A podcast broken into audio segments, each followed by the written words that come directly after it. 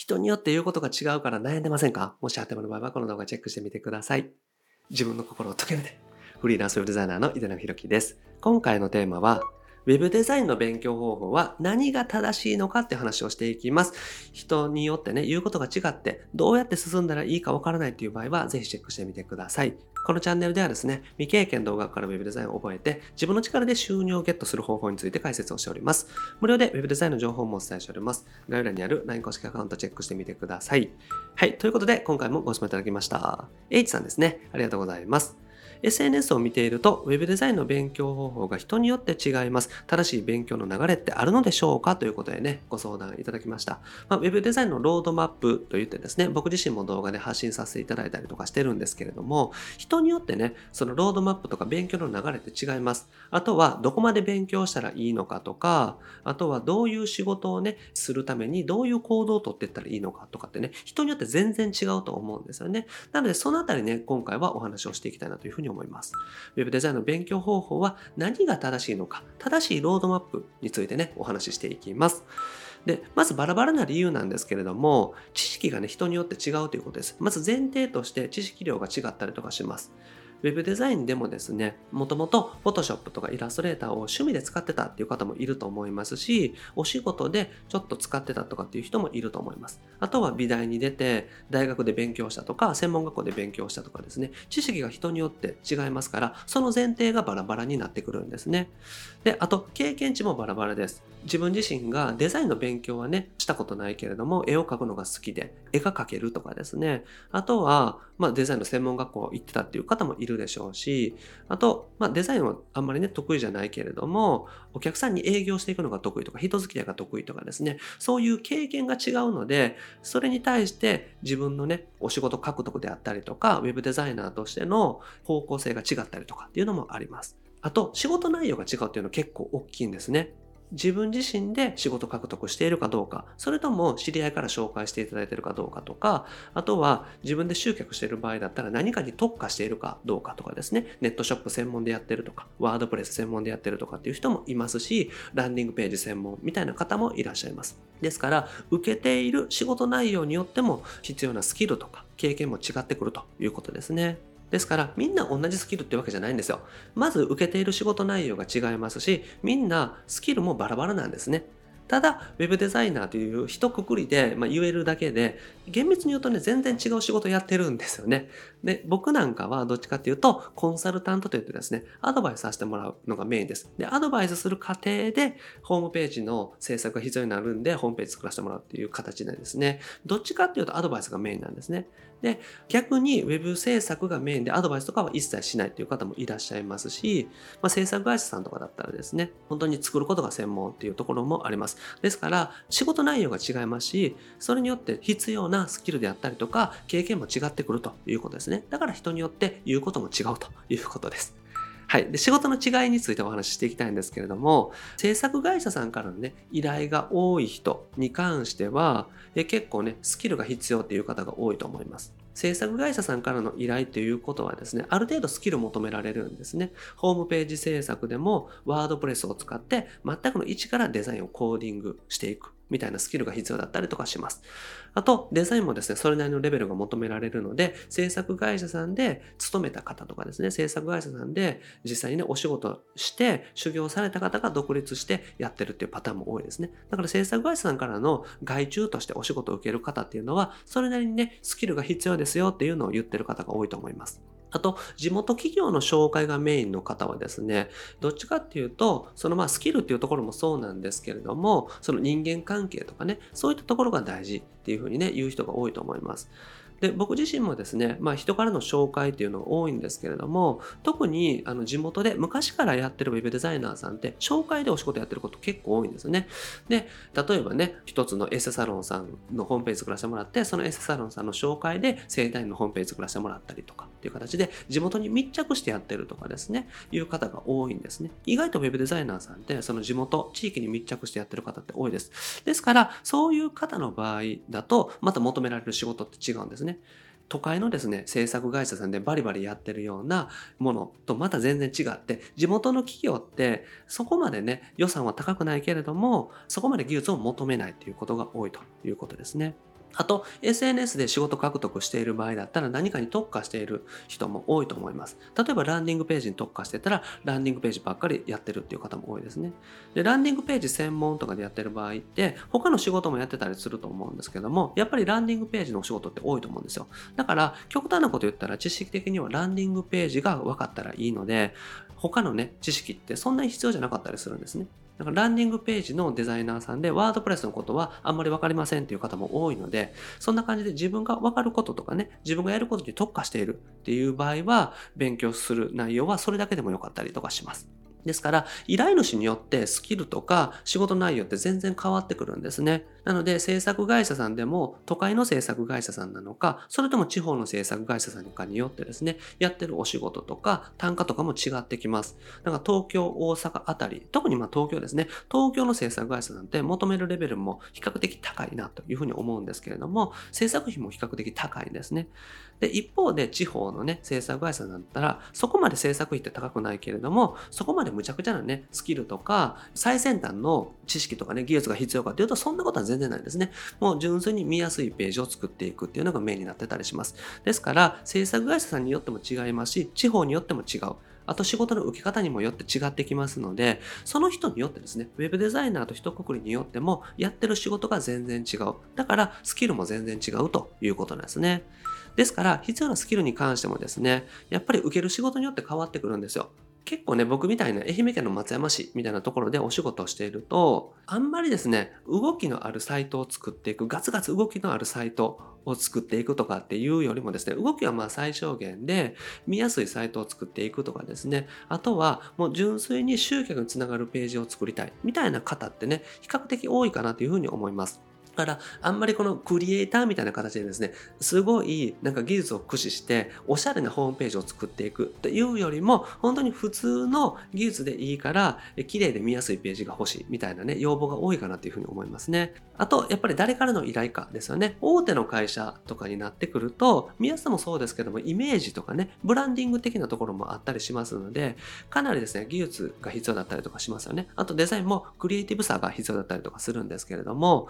普通のね、例えば地元のね、商店街の商店主さんとかだったらですね、そんな見やすさとかクリエイティブとかいらんから、とにかく集客につながるようにとかね、ネットショップを作ってインターネットで販売していきたいみたいな依頼が多いので、だから全然求められることも違ってきます。で、あとはですね、自分一人でやらなくてもチームを組んでやってるっていう方も多いですね。僕なんかも割と早い段階でチームを組んだので、自分自身のスキルとしては全然高くないというふうに思います。ただ、スキルがなくてもですね、優秀な方がいらっしゃったら、その方たちにお願いしたらですね、別にチームとしてお仕事ができていきますので、スキルって別にいらなかったりするんですよ。だから極端なこと言うと、基本的に何ができるのか、で、ホームページの基本的な仕組みとか、ワードプレスとかが分かっていたら、自分でできなくてもできる方にお願いしてたら OK だったりしますから、まあ、本当にですね、極端なこと言うと勉強とかね、全然してなくてもいいですし、制作会社さんでもですね、営業マンの方とかっていうのは、ホームページ制作のスキルとか技術っていうのは全然ない人が多いですね。ただ営業力があって仕事は取ってくることができるということですね。で、そこから納品まではもう別の方、ディレクターさんであったりとかデザイナーさんがいるので、そういう方に任せたりとかするっていう感じですね。ですから、チームとして動いていく場合は、自分が得意なことだけできたらいいので、スキルは不要になってきます。なので仕事のやり方で全然違ってくるということですよね。必要なスキルと一口に言っても全然違ってきますんで、自分自身がどういう仕事の受け方するのか、誰からどういう仕事を受けるのかによっても必要なスキルっていうのが変わってきます。だから必要なそのロードマップとか勉強の順番っていうのも変わってくるということですね。なので勉強の進め方に関してですね、好きなようにしたら OK なんですよ。もうこれね、あの元も子もない話なんですけれども、勉強は好きな順番でしていったら OK です。なぜかというと正しい順番とかっていうよりも人によって言うことが違うのでもうこの人の言うことを信じようと思う方の勉強をやってみたらいいと思いますしスクールに通ってらっしゃる方だったらスクールのですねカリキュラム通りにやっていったら OK です。で、あとは自分でね、完全に独学でやってらっしゃる方だったら、まず興味のあることから進めていくっていうのがいいと思います。フォトショップとかイラストレーターで、まずデザインをやってみたいっていう場合は、デザインからやっていったらいいと思いますし、HTML、CSS で、まずコーディングとかね、そういうコードに興味があるとか、楽しそうっていう場合はそっちでもいいと思います。でいきなりとりあえずホームページが作りたいっていう場合は、ワードプレスからスタートしたらいいと思うんですよ。だから、自分が興味のあるものからね、進めていっていただけたら OK ということですね。あとはやってて楽しいことです。一通り勉強してみて、自分はデザインが好きだなっていう場合は、デザインをひたすら作っていくっていうのも全然いいと思います。あと、デザインは苦手だけれども、コーディングが好きだなっていう場合は、デザインは誰かにお願いしてコーディングやってったらいいので、自分が得意なことをね、どんどん突き詰めていくっていうのがいいと思いますね。だから、やっぱり勉強とかって Web デザインもそうなんですけども、収入を得ていくとか、あとは将来的にね、Web デザイナーとして就職するとかフリーランスになるとか、その方によっていろんな目的ってあると思うんですけれども、楽しいことをね、大切にしていただくのが大事です。なぜかというと、続けて勉強していかないと、技術が上がっていかないですし、技術が上がっていかないとお仕事ってできるようにならないからなんですよね。なので、まず最初の段階では、どれが正しいだろうとかっていうのを思わずにですね、自分が興味のあるものを勉強していくっていう風にしていったらいいですし、ロードマップとかはね、いろんなのが出てますんで、参考にしながら自分で好きなことをやっていくっていう風にしていっていただくのがおすすめです。あと、大事な考え方ね、お話しておくと、人によってね、やっぱり言うことって違ってくるんですね。これは僕自身が言ってることと他の方が言ってる方も違うっていうことですね。これはね、もう僕自身もね、分かってます。で、どれも正しいということなんですよ。自分自身が正しいとか、これが一番いいだろうっていうのをね、それぞれ発信してらっしゃると思うんですね。僕自身はそうなんですね。なので、僕自身の経験上、全くのゼロからウェブデザイナーとしてフリーランスになっていく、仕事獲得していって、自分でね、自分の理想的な生活を実現していくためには、こうしていったらいいだろうっていうのを日々発信させていただいてるんですけども、それは他の人から見たら違うだろうっていうこともあると思うんですね。ただ、それってどれも正しいと思っていて、僕にとっては正しいと思うことでもですね、人によっては違うと、こっちの方がいいっていう方もいると思います。で、どれもどれもね、その人にとっては正解だということなんですね。だから、それをいろんな情報がある中で自分で取捨選択してですね、選んでいくっていうのが大事ですね。だから、どれを採用するのか、どれを捨てるのかっていうのは自分で選んで決めていく必要があります。たった一つの正解っていうのはないんですね。この人が言ってるのが正解。他は不正解っていうものでもないと思うんですよ。なので、ウェブデザインとか、これは企業とかフリーランスになるとか、何の分野でもそうだと思います。動画編集でもそうだと思いますけれども、人によって言うことが違います。それはなぜかというと、お話ししたようにですね、やってる仕事も違ったりとか、経験も違うし、で、やってきたルートも違うから、やっぱりね、自分の中での成功パターンみたいなのはそれぞれあると思うんですけれども、それってみんな同じじゃないと思うんですよ。結局自分なりの成功パターンであって、他の人には当てはまらなかったりとかもしますし、当てはまる人も当てはまらない人もいるということですね。だから自分でいろんな情報を見た上で比較検討しながらですね、一つ選んでいくっていうのがね、大事な考え方になります。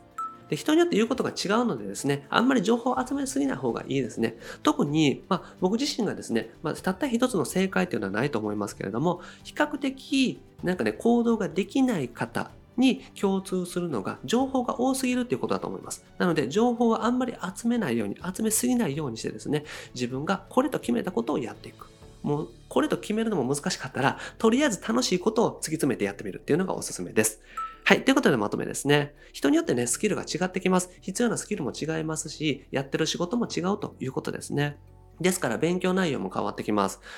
結構ね、都会の制作会社さんからいただくようなお仕事をガツガツやってる方は、やっぱり技術とかね、コーディングしっかりできた方がいいよって言うと思うんですよ。ただ、僕みたいにですね、直接お仕事いただいてたりとか、あとは個人のネットショップの制作とかね、させていただいてる場合って、技術よりもやっぱり売れるスキルが大事っていうふうに思ってるんですね。なので、いかに見やすくするのか、いかに動線をしっかり作っていくのかの方が大事だと思ってます。極端なこと言うと見栄えってどっちでもいいというぐらいなんですね。ですから、そういったところで受ける仕事が違ったら必要なことっていうのも変わってくるということですね。なので自分で選んでいくのが大事です。いろんな情報がある中で自分はこの人にしようみたいな形で自分で選択していくそういう気持ちでですね、ぜひ取り組んでみてください。だから、えこれは何においても言えるんですけども、たった一つ正解があるっていうものでもないですね。だから、どれも正解なので、どれを自分で選ぶのか、みたいな形で選んでいただく。取り組んでいただくという風にしていただくのがおすすめです。はい。ということでね、今日はぜひやってみてね、楽しいことをやってみてください。デザインが好きならデザインやっていったらいいですし、コーディングが好きならコーディングでもいいですし、自分がね、マーケティングが勉強して楽しいなっていう場合は、マーケティング突き詰めてやっていってですね、デザインとかコーディングは誰かにお願いするとかっていう風な形でも OK なので、ぜひ自分がまず楽しいことを大事にね、進めていっていただけたらと思います。はい。ということで今回はですね、Web デザインの勉強方法は何が正しいのかっていう話をさせていただきますだきました。たった一つの正解というのはないので、まずは自分ができることとかね、自分がやっていて楽しいことを大事にしてみてください。はい。で、僕はですね、日本全員フリーランス化というこの度日々活動しております。ウェブデザインを覚えてですね、自分の力で収入をゲットする。そして将来的にフリーランスになる。そんな方を増やしていきたいなと思っております。で、これまでですね、800本以上の動画アップしてますので、ぜひ過去の動画チェックしてみてください。それと今後もですね、毎日夜7時アップしていきますので、見逃さないためにもチャンネル登録お願いします。あと、質問も募集しております。今日お答えしたみたいな形でですね、え勉強方法に関してですね、お答えしております。え概要欄のね、LINE 公式アカウントの方にご質問内容、メッセージでお送りください。あと、無料で Web デザインの情報もお伝えしておりますので、こちらもね、概要欄の LINE 公式アカウントチェックしてみてください。登録していただけたらすぐに仕事獲得法の音声セミナー、そしてロードマップ動画をプレゼントしております。あと、限定のコンペとかイベントもね、開催しておりますので、よかったらご参加ください。はい、ということで今回は以上です。ありがとうございます。いかがでした。